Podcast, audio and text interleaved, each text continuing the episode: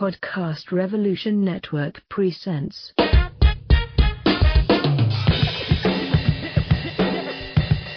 Way with Anoa.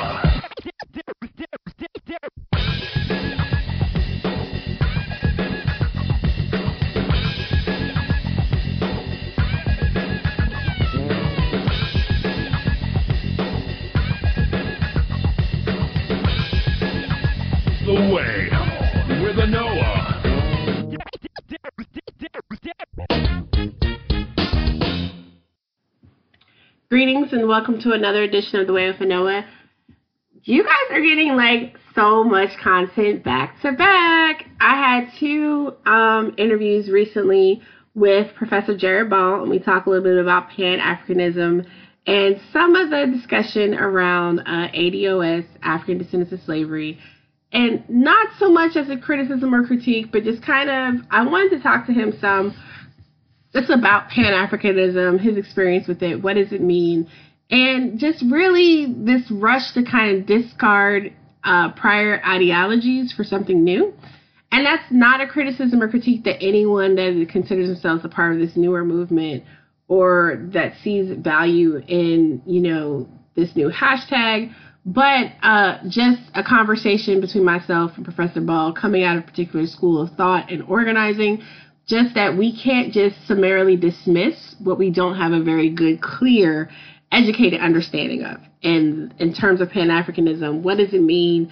You know, thinking about some of the forefathers and foremothers. Um, just had a wonderful interview that will come up soon with um, Adjoa Aiyetoro, who is a professor uh, and lawyer and practitioner of amazing things, as well as uh, a leading voice in the reparations movement about numerous people who had, you know, long had a history in doing this work. And one of the people that she lifted up was Queen Mother Moore. It is International Women's Day. So the work of folks like Sojourner Truth and Queen Mother Moore are definitely with us today and every day. And we, and this is kind of what, you know, Professor Ball and I get into in our conversation. And then, um, which I, I appreciate Professor Professor Ball and his critical analysis at the world around us in general, and particularly as he looks at you know media and communication mechanisms and how we engage and build on ideas, which as he says needs to happen not just in a 30 minute podcast interview or in some quick tweets, but in really in depth conversation and building in real time outside of some of these spaces. My second conversation for this episode was with Malaika Jabali. Malaika's amazing dope, brilliant sister, public interest attorney out of New York. She has roots down here in Georgia in the South. Uh, she wrote a really amazing piece last fall called "The Color of the Color of Economic Anxiety," and it really blew the door open on a lot of the conversations that myself, Wendy Muse, and others had been having. Um, and Malaika and I, we had bonded over a tweet I had, she was like, "Girl, yes, this is my article." I was like, "Ooh, I'm a fan. I already read it. I've already shared it." And so we have a good conversation. I look forward to following up with Malaika on more work. We had these conversations kind of like before and in the midst of all the reparations dialogue that had been happening with all the presidential um, candidates. So this is happening. This is getting aired just a little bit after some of what's happened in a more recent week. But one of the things Malaika and I continue to talk about is yes, we are absolutely pushing and we we know that universal economic programs are something that we need to all be fighting for. But people say they understand that it's both race and economics, race and class, but a lot of the actions and words that we're seeing from people around us don't reflect that understanding in practice, right? And our practice and practice need to match up. And so we need to continue having these dialogues and conversations and also pushing people as they're actually building in space and organizing with real people on the ground in real time. So that's something I'm definitely going to follow up with Malaika about more as she talks more about the work that she's done in East Brooklyn and other parts of uh, the country. Because Malaika being in New York, she went to Milwaukee and did some really big deep, deep diving for this this this anxiety piece that she wrote in uh, with current affairs. So check this episode out. Like, share, subscribe. Hit me up on Patreon, patreon.com slash the way with Anoa, trying to bring you good conversations with good people doing good work. Um, and so here is the episode. Like I said, I know they've been a little bit longer. I have maybe one more that might be a little long. That's just because these conversations have been so amazing. Um, they're just too good to, to chop down and, and weed out. All right, here you go. Peace. Greetings, everyone, and welcome to another edition with The Way of Vanilla. I am always excited, and we go through this all the time. I'm always excited because I talk to very amazing people who do amazing work and have great conversations. And today I get to talk with someone who I had a brief, you know, chat with, you know, many moons ago, um, about the Congress of Resistance, People's Congress of Resistance. But this is someone who does really amazing work. They have a very catchy, uh, mixtape podcast of their own, which is actually based off of one of my favorite quotes.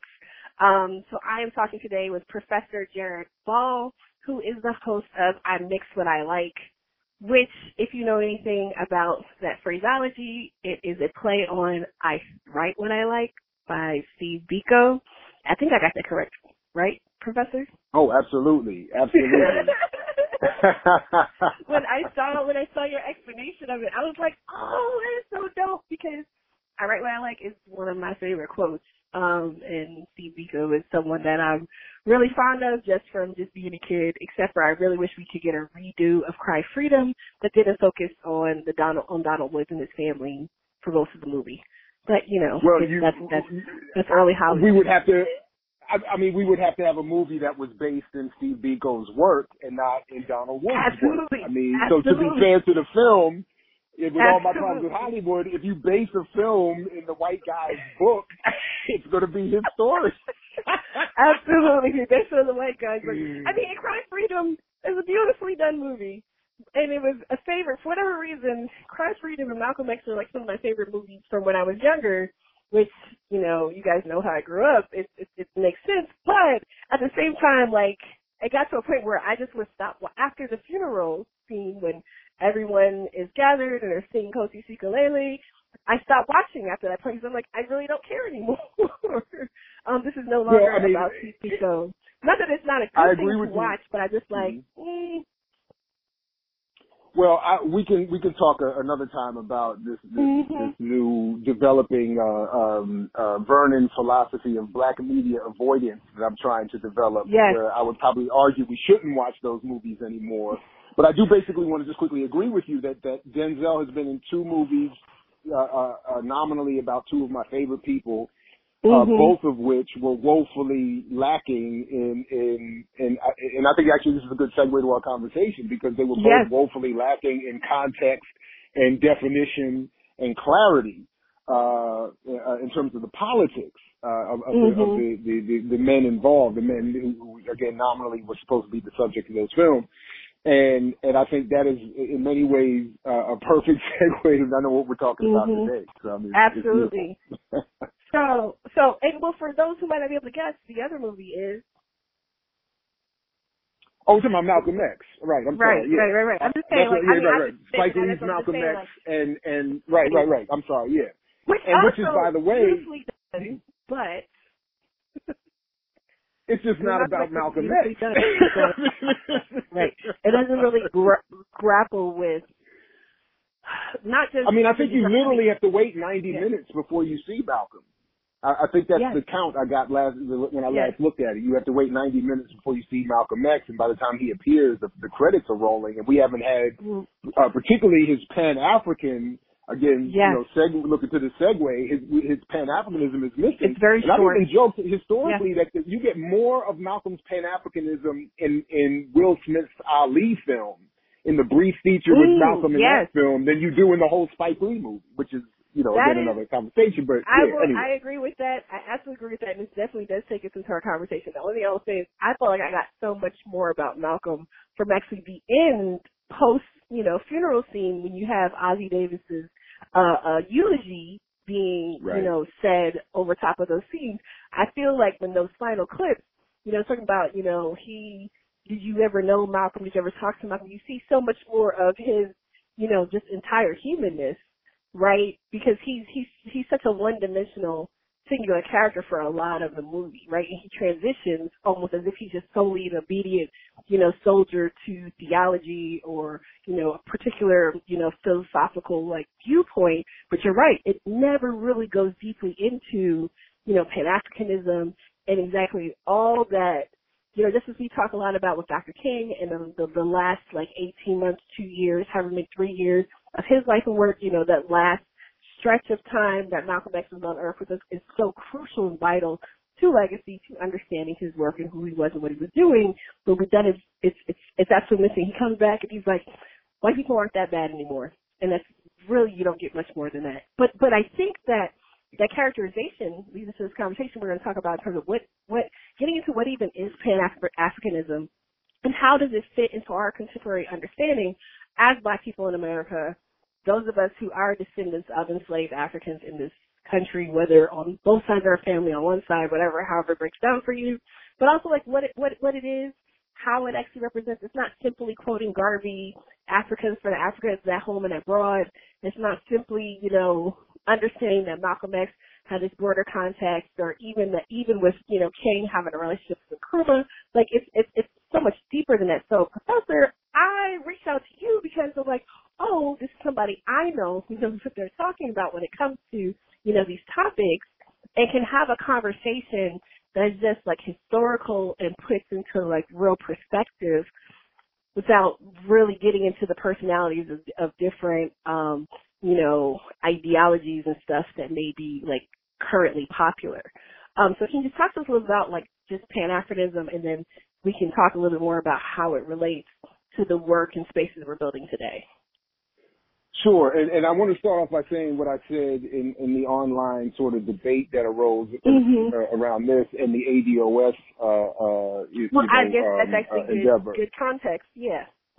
Yeah, and, and, and the first thing, I, and I just want to say the first thing, as I said to, to the ADOS supporters online, is what I would say to you and your audience here, that I don't want anyone who hears me to, to limit whatever they might think of this topic Absolutely. to how well I do or don't do in defining it. And that's why I was telling them, Right. like, you know, we can't really have this discussion in one exchange on Twitter any more than we could probably have it in, in one, you know, relatively short conversation in, in an interview. Uh, uh, and it shouldn't be about how well does Jared break down Pan-Africanism in a few tweets and how well does that impact an audience.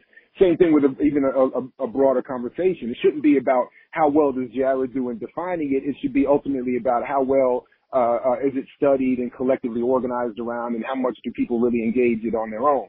So that said, I mean, we do have to understand that Pan-Africanism means a lot of different things to a lot of people and historically has meant a lot of different things to a lot of different people and and and and has been deployed and as I argued there and I would say here has been deployed in its varieties by every single individual or organization that we can think of related to the the black uh, liberation struggle in the United States or really throughout the African diaspora. So Mhm. so simply put, and I would go back to just one of my my my uh, uh, you, you know uh, respected elders, uh, the late Dr. Ron Walters, who has written a book on the subject and and written much Mhm. more on it. And he simply put, broke it down, you know, that there's a, there's a cultural Pan-Africanism and there's a political Pan-Afri- Pan-Africanism. And, and I think that this gets lost in the conversation. For me, I am, you know, a Kwame Nkrumahist, a Kwame Tureist of sorts, uh, you know, and so I believe in their specific definition, which is United States of Africa uh, under scientific socialism. So that's one Mm. specific deployment of the concept. Now there's the, the, the, a more broader and general cultural form, which is where basically black people just say wherever I see other black people, we are all black people. So we all, you know, we, we're all just crewed up wherever we may be. Uh, Right. You know, so, you know, in Garvey's version, simply put, he just went from Jamaica all throughout Central and South America and the Caribbean and said, dang, everywhere I go, people who look like me are treated almost the same. Well, wait Right. a minute. It's because we all ended up over here through more or less the same series of processes. And this is, you know, and, and with all due respect to the to the to the African history and the Ivan Van Sertima's and all the work that shows that African people have been here long before enslavement and all of that, what, what, what, what, you know, more generally speaking, within the last 500 years, we're talking about a situation where black people are saying we're responding to a collective, similar enslavement process where, as John Henrik Clarke used to point out, it doesn't matter where the slave ship dropped you off. It's, it's the matter of the Mhm. fact that you were snatched from Africa and sprinkled all over the, the Western Hemisphere and put to the same work, and your African cultures were, were, were destroyed or, or attempted to be destroyed uh, but your Africanisms have just been suppressed. And as Kwame Ture would say, it is just the job of the conscious to make the unconscious conscious of their unconscious behavior. To see that we're all African, we need to unite on that principle and have our revolution. Now there's other forms. So there's other, you know, other, and other deployments of this. Some people, just as I said, it's a simple of, simple thing of, uh, even though we were joking this summer with the World Cup and, and, and, and I joked with some of my friends, you know, I watch the World Cup like a lot of diasporan Africans watch the World Cup. And it's like, if my team is gone, uh, uh, I just go to the team with the most black players on it, and we just keep rooting for that team. And then it would turn Yeah. out, and then the joke became when France won the World Cup. Well, you know, 90% of the team is from the African diaspora, so it became this joke about, well, how look at how Africa won France the World Cup, and it Right. wasn't. So it's just that kind of, you know, and when we see black people doing quote unquote well, we just like, I'm happy to see a black person do. it. So there's that Pan African. And then again, there are other forms. I define my, my specific form and there are other versions of it. Every, and as I said, every, every organization we can point to has had a version of this where there was some attempt to link struggles here in the United States or elsewhere to other similarly situated struggles uh, uh, um, that the African diaspora were facing. And out of that came a variety of efforts and movements. Similarly, there's a, you know, Kwame Ture, actually, I, mentioned him already. We, we have on, on our mixwhatIlike.org, I've always routinely go back to this, this and have posted it there, uh, a great lecture that he gave years ago talking about the history of Pan-Africanism, where he talked about it as a natural tendency. He, he said that many of us think of it as a political response to imperialism, but he said if you look at human history, it was a, Pan-Africanism, or what we understand of the, the, the coming together of African peoples, uh, was a natural part of a process that was only interrupted by enslavement and imperialism, so that that it would require a revolutionary process to get back on that path, but that this was a natural tendency that was then sort of differently politicized post enslavement and post imperialism, colonialism as a political response. But I say all that to say that there are so many different ways of, of addressing this and approaching it and, and to see in some spaces it just gets sort of diminished to, a, uh, as you I think were mentioning, a popular reference to uh, a particular uh, uh, individual. uh, or uh, or one um, uh, maybe even just one organization or as a as a or to or it's being dismissed simply because there are individual continental Africans who can be seen in popular media Right. disparaging African Americans. I mean, this that's just not an analysis, and and and so I was just trying to say, as I would say to you and your audience, don't disrespect every single black movement by throwing out this entire concept simply because you don't like one or the other form of application of it. If you Right. do have a, a, a critique of it, lay out that criticism and explain to us how you define it, what you've seen its flaws, you know, are, and, and, and, and lay it out. But, but what I was seeing so much of and continue to see so much of is just sort of these blanket sort of, uh, um, Mhm. ignorant in the, in the literal sense of the term dismissals of the, of the concept. And, and it's, uh, frustrating, never mind the fact that I think politically we need it. Uh, Right. That, you know, you know, it's just, you know, frustrating just to see the, the, some of the ways it, it is or isn't being discussed. Well, I think you also raised a good com- a good point about, you know, we can talk. Maybe you can give me some thoughts on this too. Like with social media, right? Like being able to have those conversations because certainly when you you know yourself and you know even I think back to college having these conversations, we didn't. I mean, we might have had Black Planet, which apparently is a, is a thing again, but we did Right. have these, this very intense 24 hour like accessible instantaneous mechanism of digesting information which is good to an extent, but it seems like it's actually shortchanged our ability to do, ana- you know, actual contextual analysis and actually understanding information and providing critique or providing feedback and really engaging in discussion, I mean, especially on Twitter, which even with the extended character limit is still very short in terms of having to converse and the way in which people can just interject. It just seems like the mediums that even are being used right now are not necessarily even utilized consistently for advancing knowledge on topics. They can be, and a lot of people do use them that way. When we're talking about just looking at how some of these conversations are unfolding, it is just very adversarial and almost like, well, my squad is better than your squad type of thing versus like, this is another, you know, space that we're seeing and this is a gap we're seeing. So like you were saying, like maybe this is the critique and how we can make it better or even just understanding that there are you know, multiple forms like you were laying out. It almost reminds me when people get into like what really is socialism conversation that a lot mm-hmm. of folks have been having too. Like there's a lot of this in general, just in conversation, there are a lot of really great com- concepts that don't seem to be commonly understood. And because there's a popular person that may have said something or did something, it's just taken, whether it's, you know, good or bad, and it runs with it. I mean, I know that, you know, Pan-Africanism gets dismissed also because there are certain, you know, larger figures in particular spaces that, you know, may claim to adhere to certain tenets or, or, or you know, philosophies, and they're not necessarily seen as being quote unquote good people. So then people use that to color everything connected to that phrasing.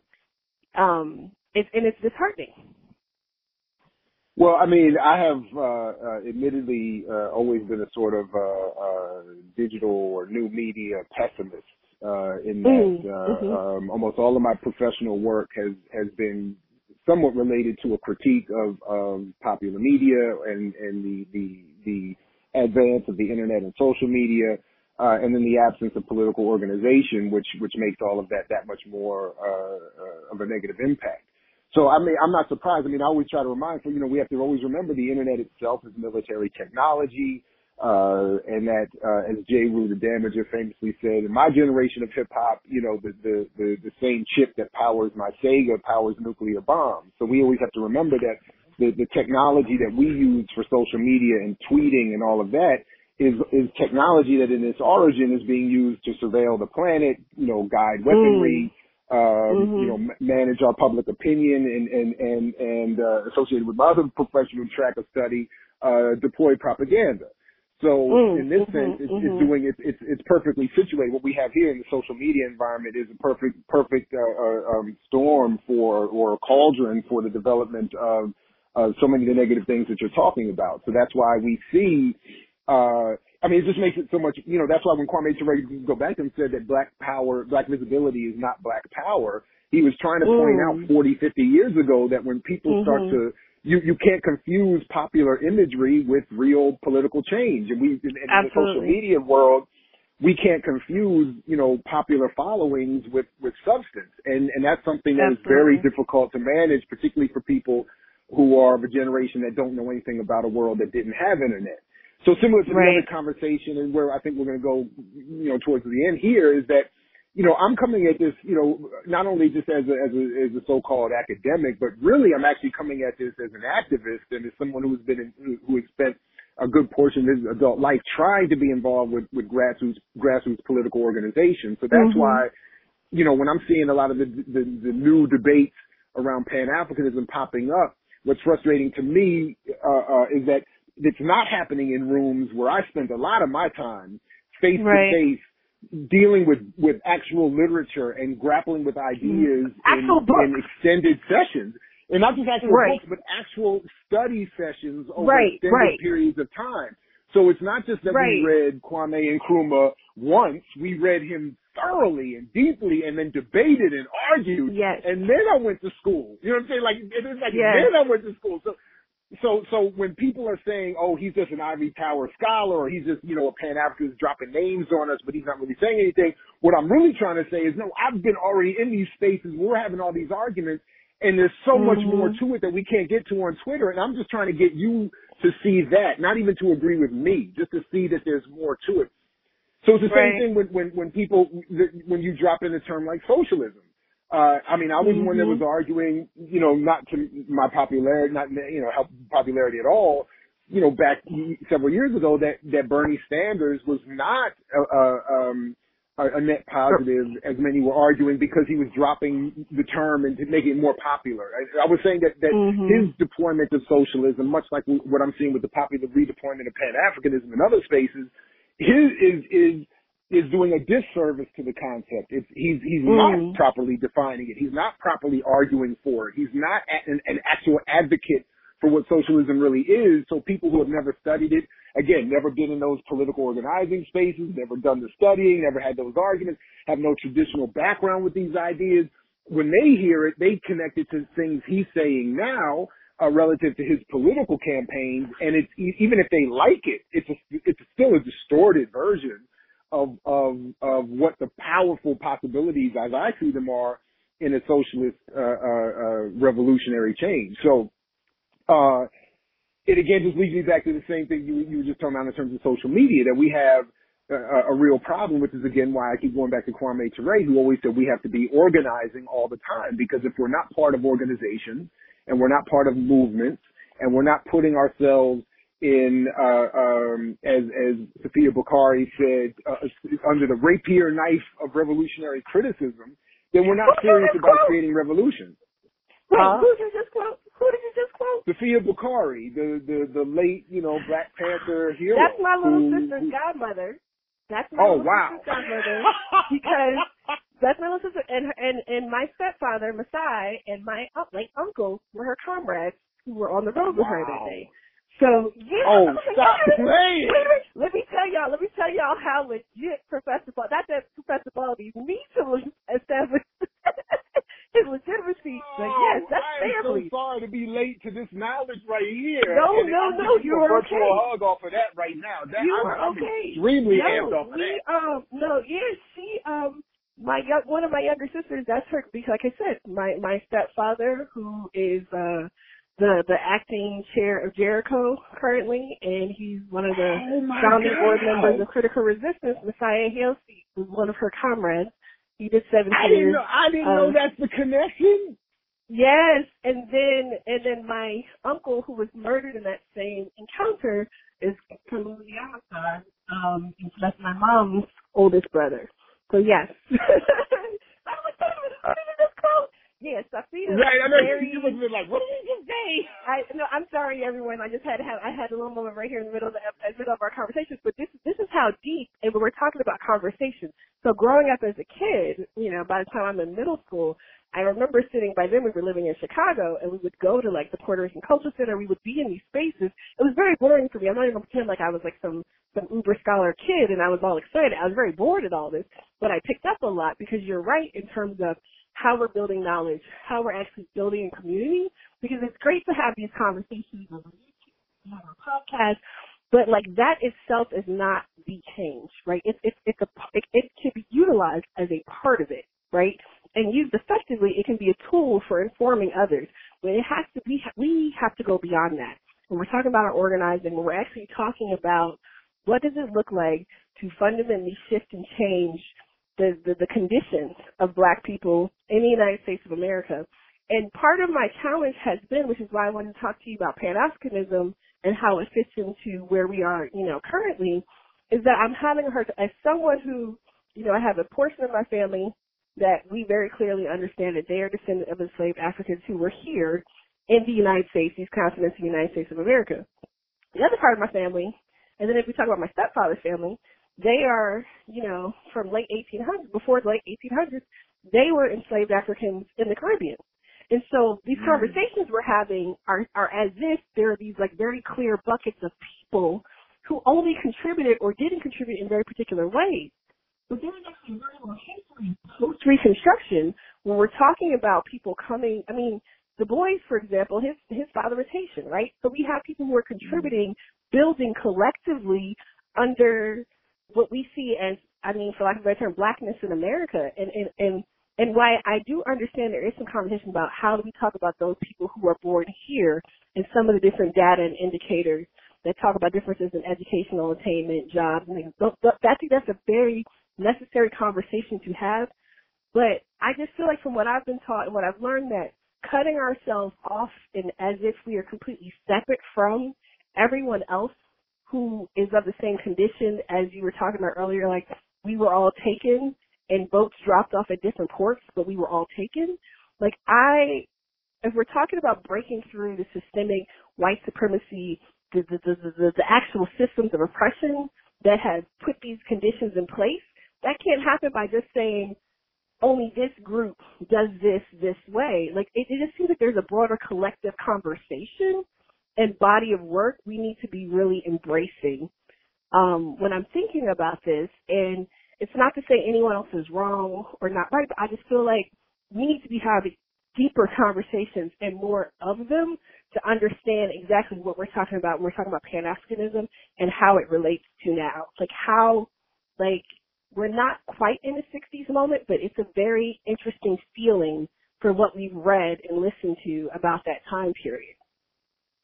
Well, first of all, there's absolutely there's so many important things that you raise here. I mean, the first the, the first thing before I forget is that again, if you're coming out of see, and I know we haven't really we're not really talking about them so per se, but in the back of my mind, quite frankly, is this is this ADOS argument that's been going on uh, quite quite heavily online uh, the American descendants of slaves who are arguing primarily that Pan-Africanism is dead and the only way we can get reparations is to develop a movement for ourselves as descendants of American slaves from the United States. And we can't be looking to partner with people who don't want to partner with us. And, and, you know, Africans keep saying bad stuff about black people and Caribbean people don't like, you know, African, nobody likes each other, so we can't really deal with them. And the stuff from the 60s is dead.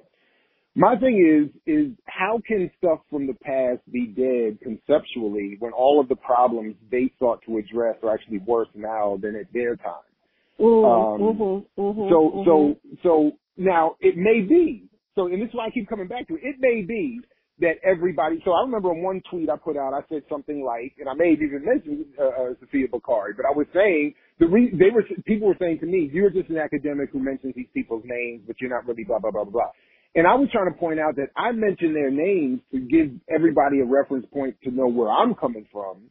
And then if you want to convince me or others of the correctness of your position, I would just need for you to then expel, explain to me how after reading and demonstrating your knowledge of Safiya Bukhari and George Jackson and Malcolm X and Paul Robeson and Du Bois and Sonny Floor and everybody, now after you've distilled all of that, if you can then show me where their analysis does not work, then I'm I'm I'm I'm I'm happy. Then let's have a discussion. Mhm. But if it's just simply to say that they're old and therefore wrong, well then that's not an analysis. And I would argue that that analytically, it's not that they were wrong. It's just that their their ideas hadn't been successfully organized around, and they were attacked Mhm. by the most powerful state in the history of the of humanity. Absolutely. So, so we can't just say that because, you know, I step on an ant on the sidewalk that the ant just by its fact of existence is wrong. No, it just got stepped on by a bigger, more powerful, you know, uh, Right. whatever.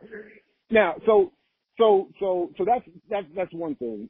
If, so to me, when you look at it from the, from the perspective of somebody trying to, to, to develop change or revolution, uh, um, then then it, it, it creates a different sort of obviously consciousness, but context. So when when and this is I think a fundamental problem that the ADOS community has with with people like me and others is that I'm looking at this from the perspective of somebody who wants to change the state permanently, Mhm. irrevocably. Right. Uh, and from that perspective, I'm seeing I'm seeing uh, um, a history that says to do that, not only do we have to uh, develop an analysis that doesn't allow for our our, our um, uh, oppressor to define us and label us and limit us consciously, but we have to actually look to build allegiances and alliances with people in similar struggles around the world.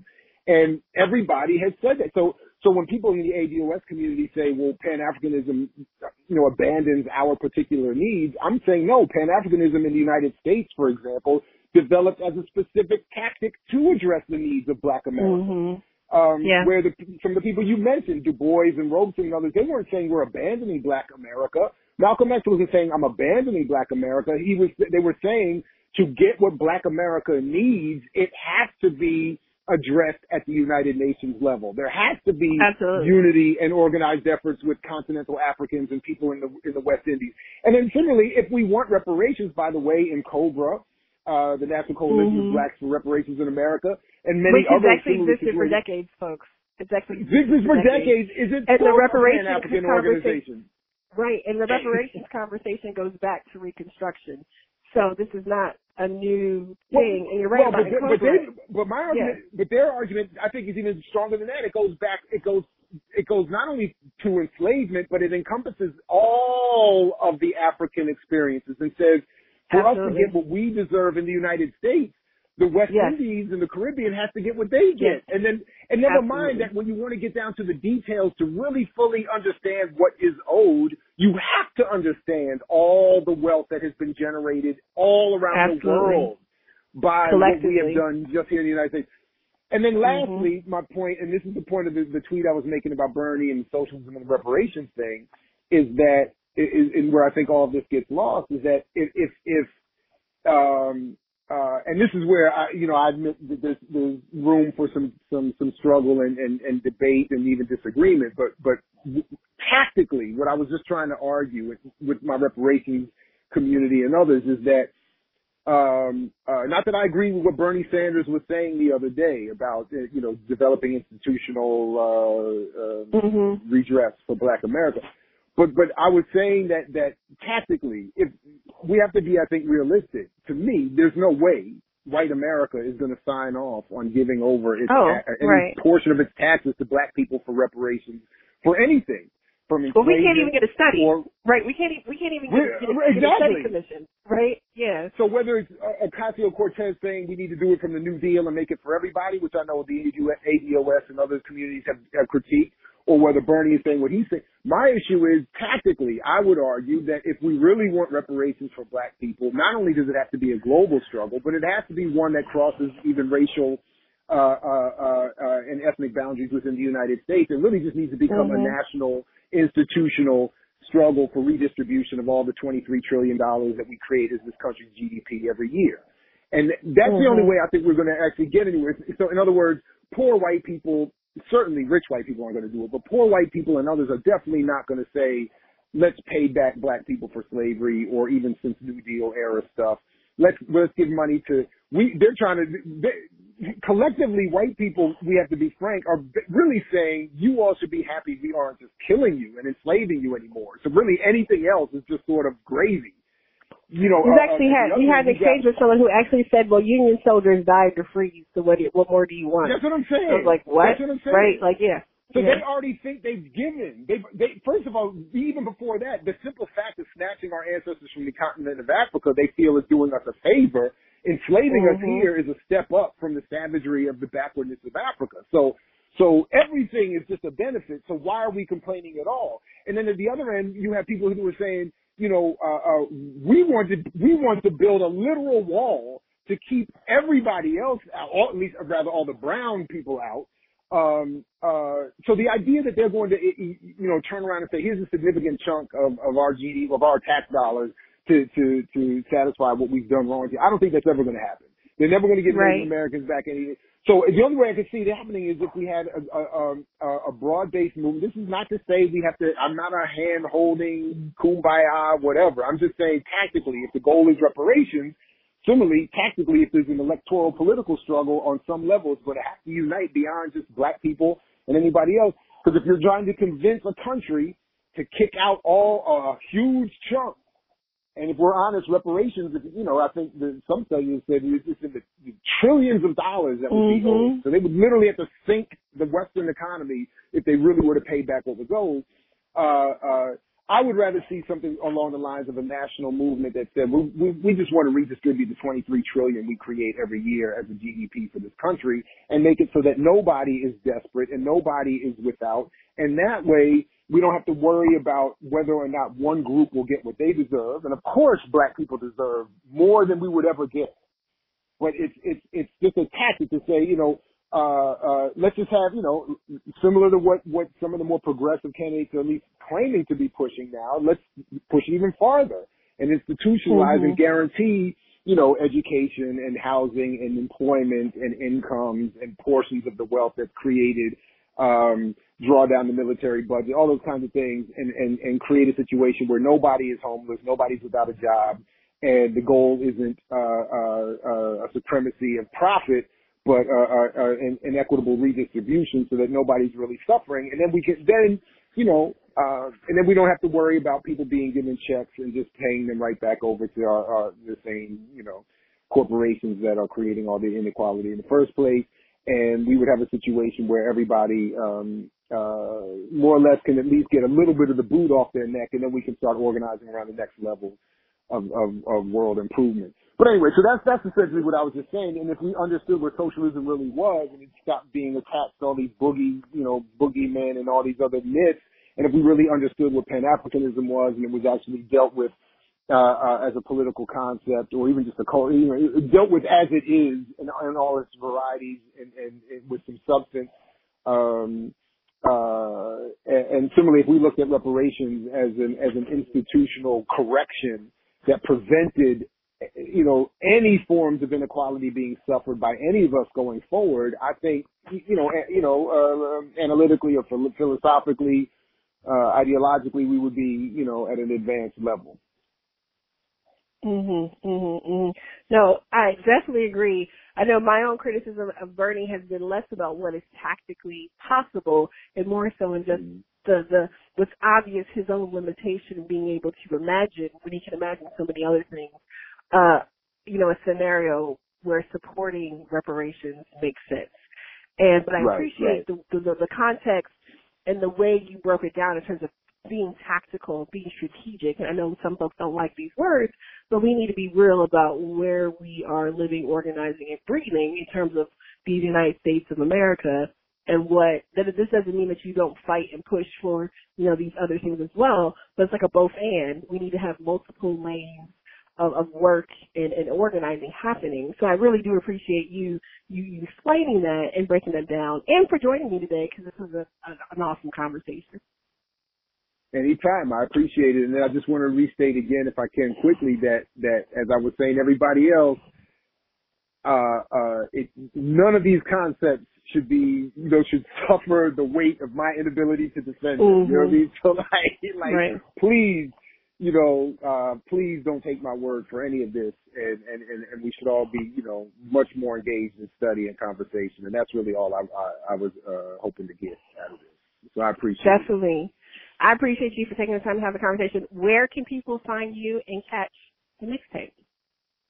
They can get all of our work at imixwhatilike.org and at imixwhatilike for all your relevant social media. And as I always say, as we always say, uh, I'll say to you and your audience, thank you very much. And as Fred Hampton used to say to you, we say peace because we know you're willing to fight for it.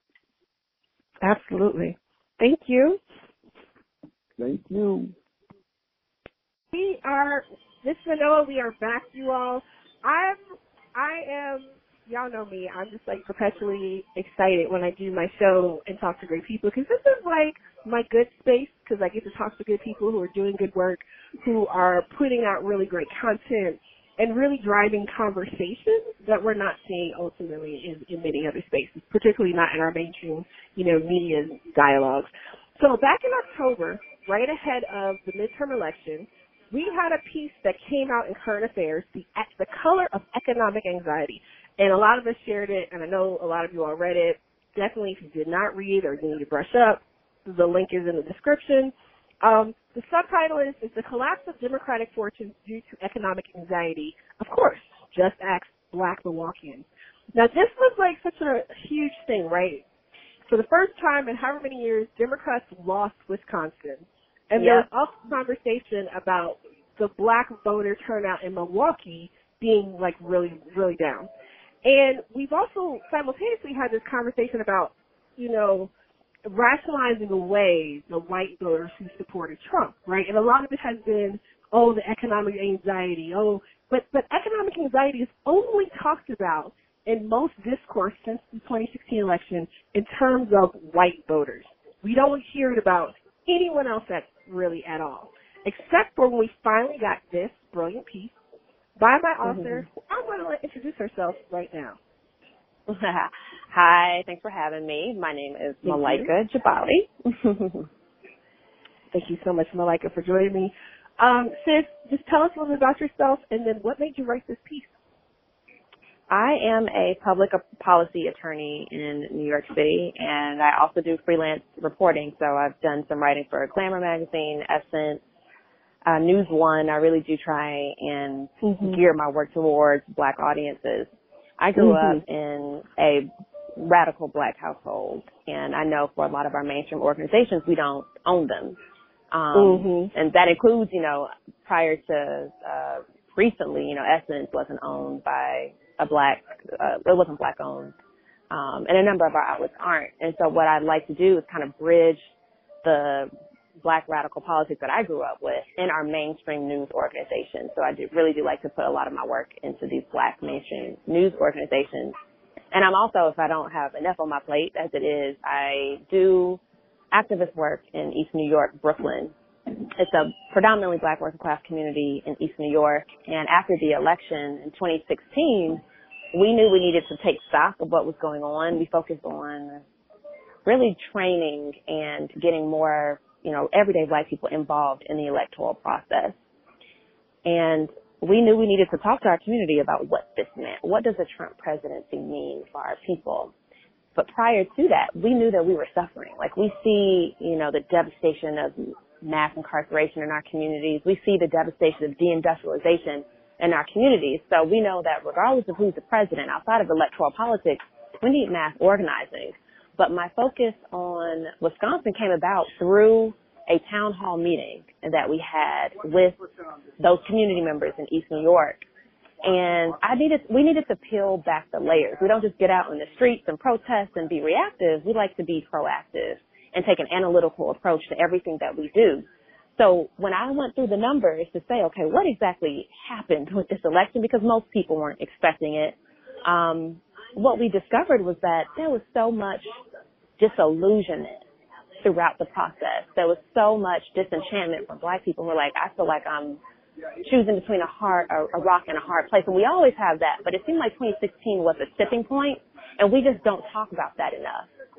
So in Wisconsin, for instance, the black voter turnout was 47%, less than half of eligible voters voted in Wisconsin in 2016. That was down from 76%. So Wisconsin was really a case study to say this is kind of the, um, this is like emblematic of a national problem. That problem comes from you know, a lot of corporations leaving, offshoring, and people just don't realize that the manufacturing sector was disproportionately black in Wisconsin. So to me, it didn't make sense that the focus is so keyed in on the Midwest uh, white voters when there are so many Midwest black people who relied on these jobs who no longer had them, who had economic anxiety. So that's why I went there. Well, and I, I really appreciate that, right? That, that that context because you're right. It's been so easy to dismiss um, the, the, what we saw as basically a downturn in in, in, in in black voter turnout. I mean, there's so many other things that went into play too. Too in this past election, this is the first presidential election cycle we had post Shelby in, in gutting of the VRA you know, we also saw what people were considering this huge explosion in, in black voter turnout in 2008 and in 2012 also coincided with Barack Obama and the apparatus that was Obama for America as well. So there was also, there were, there were all these different things that shifted, but we never really saw a deep analysis. Well, not never, mm-hmm. but there were very few deep analyses of black voter turnout, particularly when we're looking at someplace like Milwaukee, like you were you're noting, these factors exist in the Midwest for white voters. Why would they not exist also for black voters? Exactly. There was a similar, there was not a, but there was a similar look at black voters in Ohio that Working America did. Um, I think it was September of 2017, and it it it, it, it was the same type of thing that economic anxiety, concerns about economy, people feeling like there was not a case being made that their lives were going to improve either way. So why mm-hmm. did it matter voting? And so getting into your piece, because again, like I really appreciate the way you really drill down to like the most base level. I mean, you get down to zip code. um, and we've now yeah. seen this in Wisconsin. Obviously, the first black lieutenant governor, Mandela Barnes, has been elected. I mean, we, we've seen we've seen people learning these lessons, whether they've read your article or others. We're seeing people hopefully learning these lessons, and we've seen some shifts in the way people are engaging in this past midterm election cycle. But I mean, you're talking about you know a city that does have a very large black population. You're talking about a city that does actually have a lot of systemic and structural issues, like many of our urban areas do, particularly when we're talking about northern and midwestern cities. Um, can you talk to me just a little bit about like some of the some of your findings in the course of doing this work and, and talking to folks in Milwaukee? Talk to us a little bit about um, you know some of your findings and the conversations you were having uh, you know with folks actually in Wisconsin and particularly in Milwaukee. Sure thing. So there were a few findings. Uh, one, I would say, is the data that I gleaned prior to going. So you had all these Brookings reports, like the Pew studies, and the just straight up electoral voter data um, that I went through, census data that I went through, going kind of going back to like the 1960s. So there was a bunch of data that was informing the sorts of questions that I wanted to ask because there were studies that were showing that voter suppression was an issue. It's always going to be a factor when it comes to black people being empowered to vote. Uh, but based on uh, University of Wisconsin Madison study, that wasn't the primary factor or even a major factor, at least in that one study, as to why people weren't interested, why black people in particular weren't interested in voting in Wisconsin. Um, there was also, if you look at some census data, it shows that the top reason that black people didn't vote throughout the country, for those who said that they did not vote when they reported in the, the census voter supplement, about 30% of folks, or I would say 20%, um, gave these two answers. One of them was they weren't interested. they just weren't interested in the candidate. Another one said that they didn't think that the vote mattered. So you had about 40, almost half of black voters throughout the country who had some other reason beyond the fact that, you know, that we've got this systemic uh, voter repressive scheme throughout the country. So when I went to Wisconsin, I wanted to ask people, well, why? Beyond those, you know, other um, kind of legislative issues that are, are keeping them behind, what is it?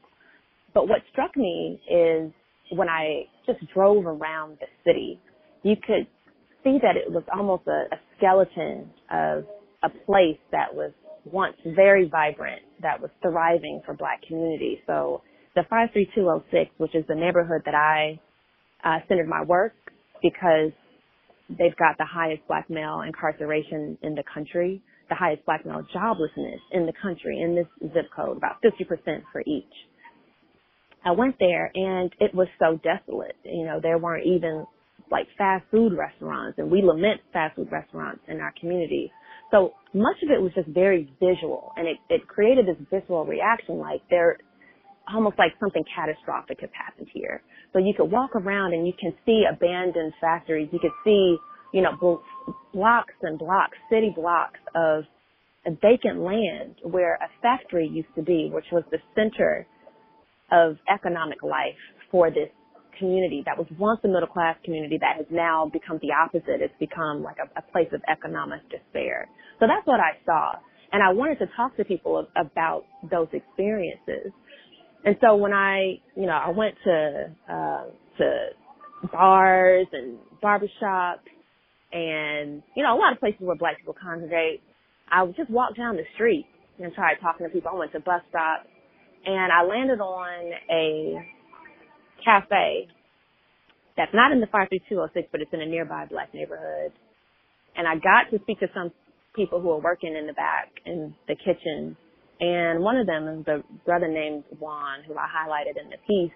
And he said a lot of what you told me, which is that Democrats and Republicans to him didn't seem like they made much of a difference. And he had been kind of in and out of the criminal justice system, but he found this black owned cafe that was willing to hire him. And there were so many people, um, so many young black men who had stories like that and who have stories like that where the jobs, the economic uh, life of the community has basically been replaced by a prison policy. Instead of a jobs policy, it's become a prison policy. And that really resonated with me. And it's really, you know, a sad state of affairs that no one talks about this economic crisis that's happening right now in our communities. And Wisconsin is just one. That context too about just even, you know, the studies and just kind of looking at some of the background information about what did play a role. But what you talk about here in terms of when you're talking about these areas and you're looking at, you know, high rates of poverty, um, lack of job and opportunity, particularly when you're talking about we, we see a lot of communities when we're talking about, you know, Milwaukee, Detroit, even parts of Chicago. We're looking mm-hmm. at areas that did Buffalo. We're looking at areas that did have, um, you know, really solid working class communities at one point in time because of, uh, uh, uh, uh you know, formerly mostly union type jobs, whether they were in yeah. the auto company industry or some other factory type work that we know across the board has decimated, you know, American families and workforce you know, over the last several years, uh, last couple of decades. Um, so, so it's interesting how these conversations rarely ever happen in the con- context of black voters generally, or even as you're talking now about, you know, black men specifically. Um, just, just we, when, when we, we kind of crossed paths because I had a tweet about, you know, just like, you know, can we stop talking about uh, what was it? It was just something like, you know, can we, you know, we're not going to be able to convince racists to not be racist. We need to be talking about the issues and making sure that we're reaching the people that we actually need People to who aren't voting. 2020. Yes, the people who aren't voting because more than half or half to more than half of the population that was eligible that was eligible to vote. Not people who've been disenfranchised, and that's a whole other you know conversation Yes. and just people that we need to be engaging. But people who were eligible to vote and just did not vote, right? Because lots of people Yep. out there who should be eligible, who ought to be eligible, who don't know they're eligible, who need to be, you know, uh, uh, uh, assisted with being a part of the voting process as well. But, you know, there is this fixation on trying to convince the quote unquote typical, stereotypical, I should say, Trump voter and why they need to come into the Democratic fold instead of actually building up the coalition that is already making up the Democratic, you know, base, Base, or, or voting yeah. space. Um, and you responded, you were like, yes, I wrote about it. oh my gosh, I know this piece. It's beautiful. Can you, can, so just talk to me a little about, about like, because I know why I think that is, but just from kind of your analysis and understanding and writing, particularly as someone who does take the, make the point of communicating in black spaces, because that's the other thing, right? We have an issue with a, a party and a political structure that acts like it's inconvenient to even engage, build, and, and, and, and inform in our actual spaces until like a few weeks before an election because it's absolutely necessary because they got to show up. Oh yes, and it's like clockwork. It happens every Mhm. election cycle. And quiet as it's kept, you know, black people have been feeling like this for decades, even when we got Yeah. the ability to vote. And there is this kind of assumption that you know black people just came out in droves to support Hillary, uh, Bill Clinton, excuse me, Bill Clinton in the 90s. But in 1996, that was some of the lowest black voter turnout ever. So of course, among the Mhm. ones, the black people who came out to vote, they're going to vote Democratic.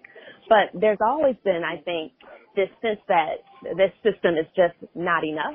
And Yeah. I've been hearing, you know, we got to hold our nose since I had the ability to vote in 2004. That was like the first election that I could vote in. And so we've always been Mhm. hearing this. So I think to your your point one about you know reaching people who can you know can vote but they just feel disaffected by the process, um, and why you know Democrats aren't reaching out to them. I think there's a few reasons for that. I think one is that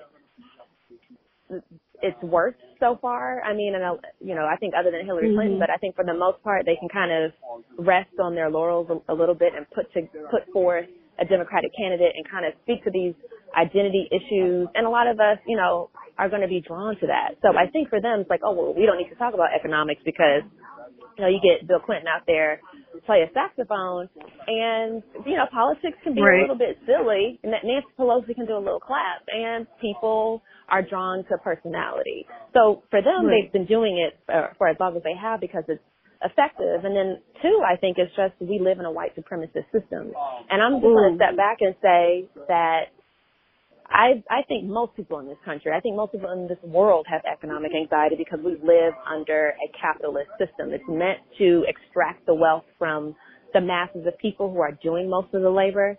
So I think, you know, of course there's a valid claim for people in the Midwest who, uh, across race, people in the South and, and all over the country who are dealing with offshoring of, of labor. They're dealing Right. with, you know, this race to the bottom of wages. Like, so fundamentally my piece is the anti-capitalist piece but it's Mhm. also kind of but told through the the eyes of black people who are dealing with its effects and not just Trump voters. So to me, yes, they're experiencing this, but it's not just them, and the attention is disproportionately on them. Absolutely. And I appreciate that framing right there when you say that this is fundamentally an anti-capitalist, you know, the, the, the, the, this is ultimately an anti, a story of anti-capitalism, and anti-capitalist expression told through the lens of these black people who have, who have this experience. And people always talk about, oh, like, well, that's, that's up, you know, oh, down south is blah, blah, blah.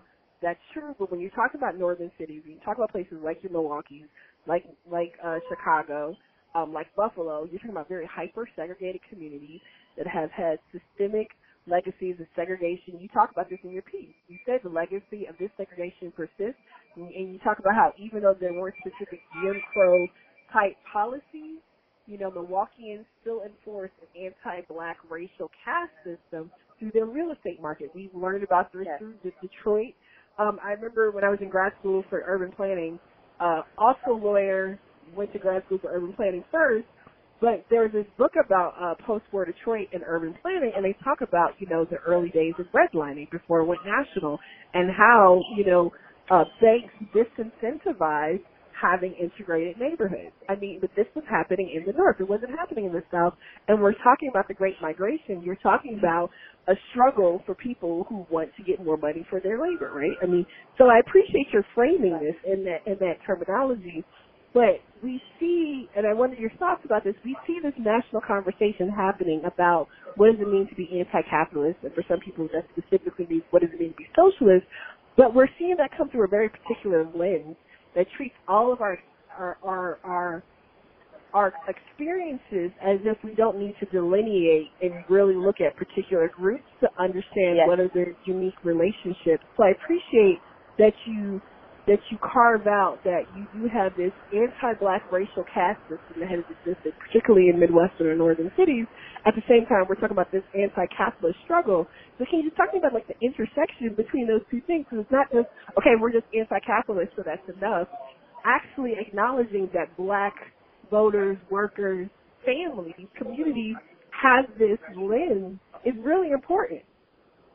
Yeah, I think it's um it intersects in a in a couple ways. I think as a you know activist and an organizer, it's always important to acknowledge that because the groups that we're trying to get at, if they're not already you know thinking about capitalism as a fundamental problem, they definitely see white supremacy as an issue. They definitely see how uh, a racist system has affected them. So if you want to pull these groups in with talking about capitalism, you have to relate to something, re- relate uh, with them on something that they are familiar with.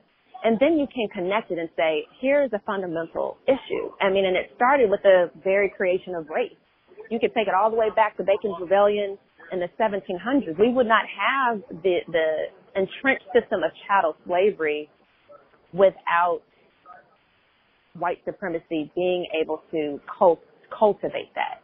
You would not be able to have the extensive wealth that the North experienced and, and thereby the country. You wouldn't have these planters to have a caste system in the South and be able to retain chattel slavery without the creation of a black race and a white race. That's what it comes out of. We, you know, the history of the earth didn't form with us having these delineations and races.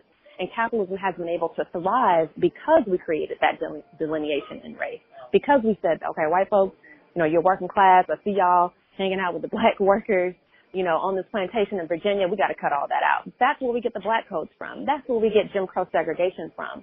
So anybody who says that they are, you know, a part of a left organization or they're socialist, they have to understand just how intertwined racism has become with capitalism and the foundation of America.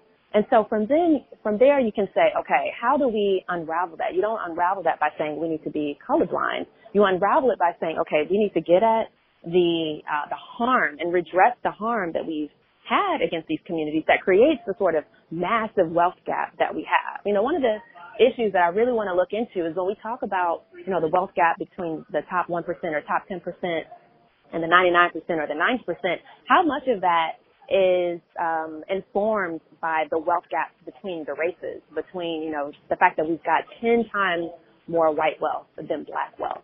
If you care about the problems of capitalism, you have to care about the disparities across race because that is the wealth gap. It's a racial wealth gap that informs the larger wealth gap.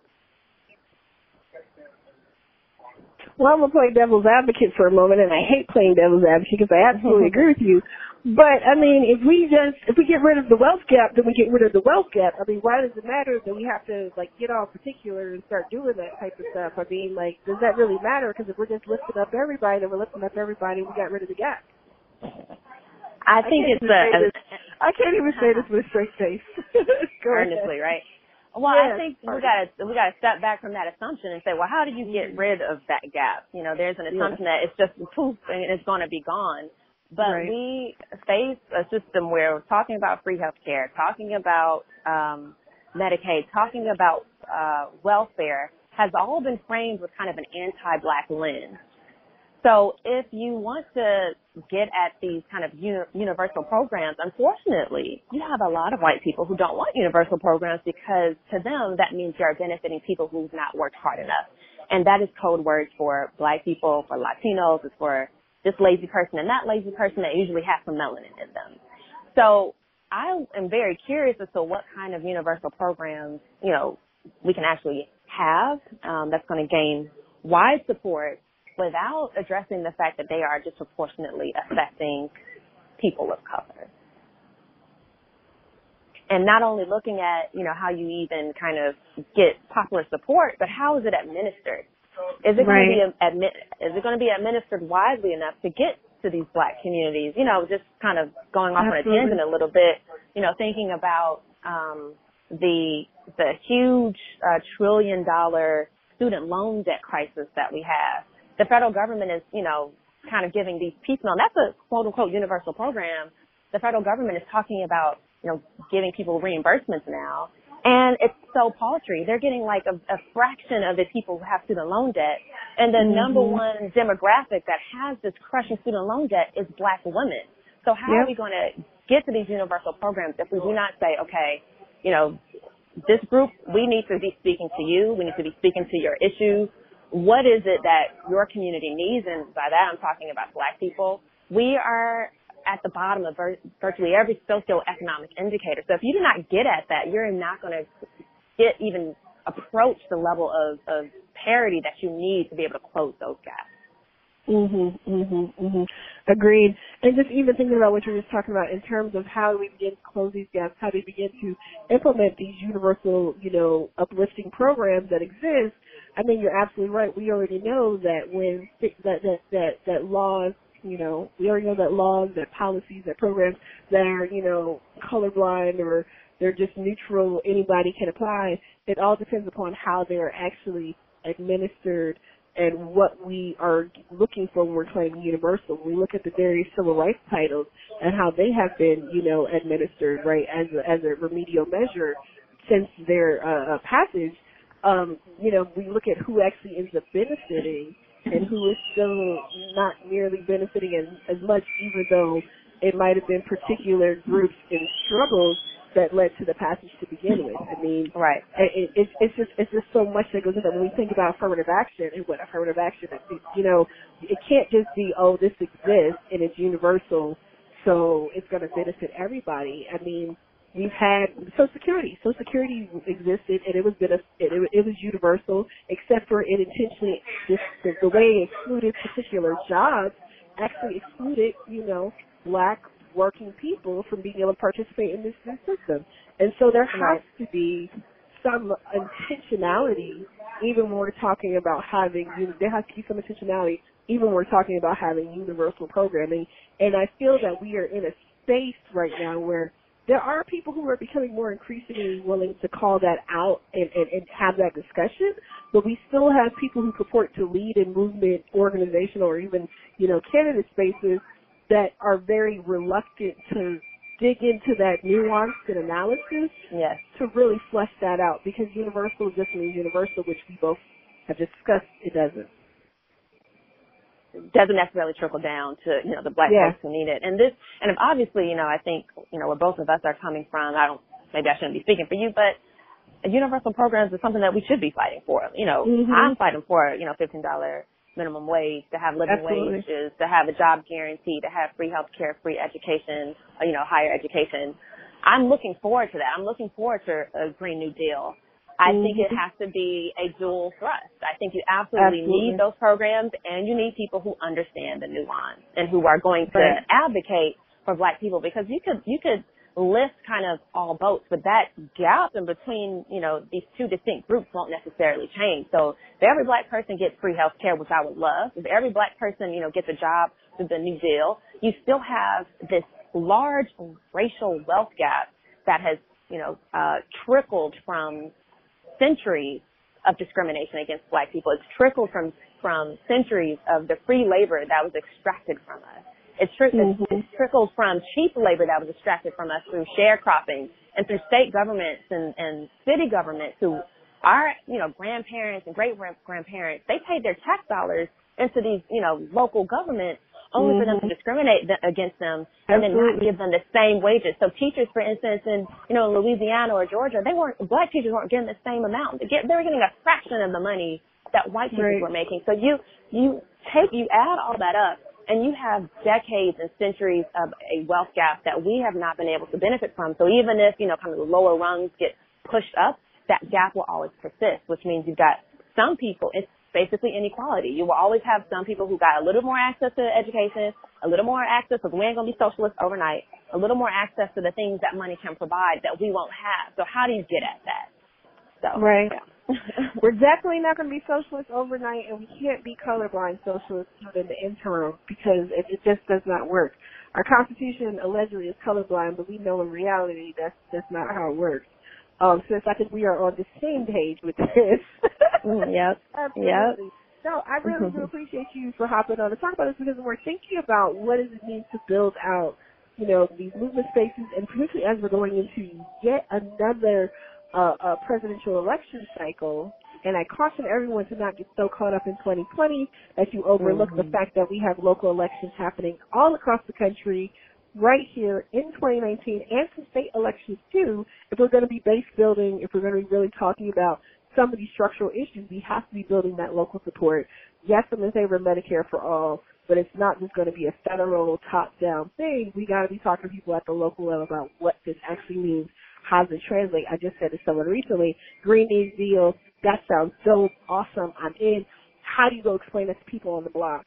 How do you go explain that, you know, to, to, to, people, I used to live in West Virginia, how do you go to the holler and talk to people about Green New Deal? Like, how do you do that? What does that look like? And how are we building that into the way that we're not only discussing these issues because we know they're important, but actually making the plans to build and organize with people and not just dictating and speaking at them. Because unfortunately, especially with us educated types, that can mm. unfortunately happen at times, right? We talk to people or at them instead of building with them. Because yes, I might be able to recite all these different reports, et cetera, and I might know all the literature, but so and so, you know, Michael from, you know, 35th Street knows his community, right? That's he right. knows how to boo the people on the block, and that's a skill that you and I don't necessarily have because we're not from there. Right. Yeah, and um with that I'm gonna shout out, you know, one of the organizers that I, I met and interviewed a bit after my initial trip to Milwaukee, Angela Lang. She's doing some great work, literally going block to block. That's the name of her organization. It's called BLOC. it's Black Leaders Organizing Community. She's in Wisconsin. Oh, she helped okay. get Tony Evers and the lieutenant governor elected. Um, and they Mhm. were going door to door, um, Mhm. ensuring that, you know, That's that they knew how to speak to the people. And it has to be, you know, outside of electoral politics. You touched on that. I'm sorry if you were like trying to close because you got me excited because this is what I do too. um, but Oh, so we more- really got to we really got to connect then again because this is what I do too. Oh my gosh.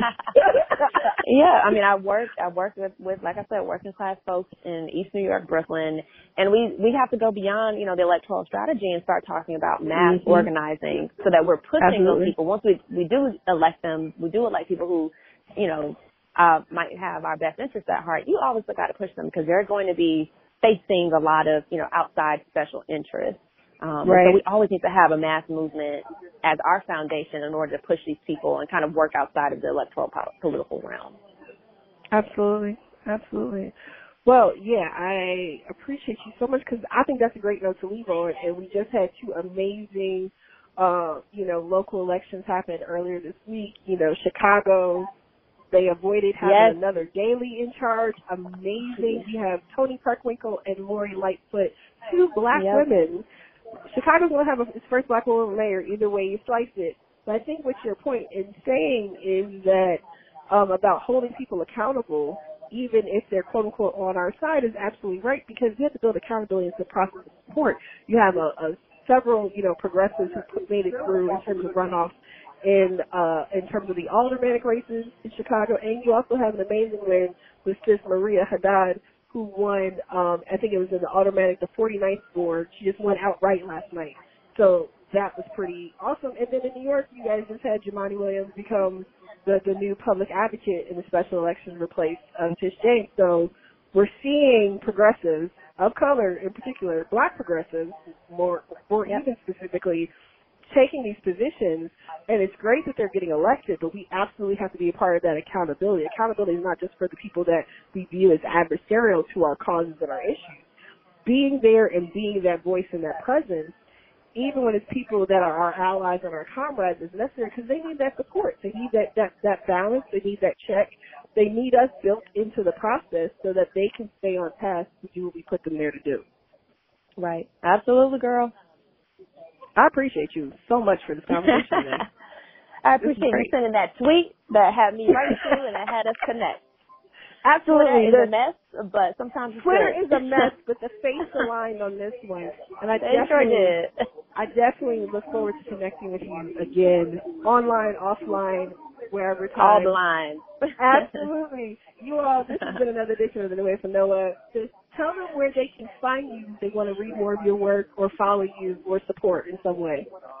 You can find me on Twitter at my, my name is hard to pronounce, so or even to type. So just look up Miss Jabali, and you should be able to pull me up. M I S S J A B as in boy A L I.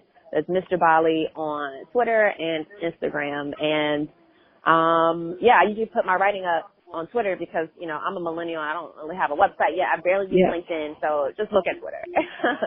I'm struggling. I'm in that weird, I'm slightly older, so I'm in that weird pocket universe generation. Like, I'm, depending upon whose analysis it is, I might, I'm, some days I'm a millennial, some days I'm not.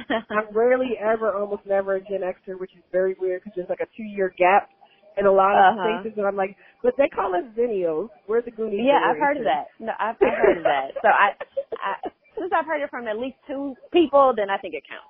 That's I mean, that's I, I read there, there were like I read two articles about it, and they do refer to it. I, I'm like, I was like, I like this. This makes sense. Yeah, I'm a pocket universe baby. I, I, it totally makes sense. Anyway, I appreciate you so much for joining me. Safe travels, and Thank you so much. Let's get let's get up soon.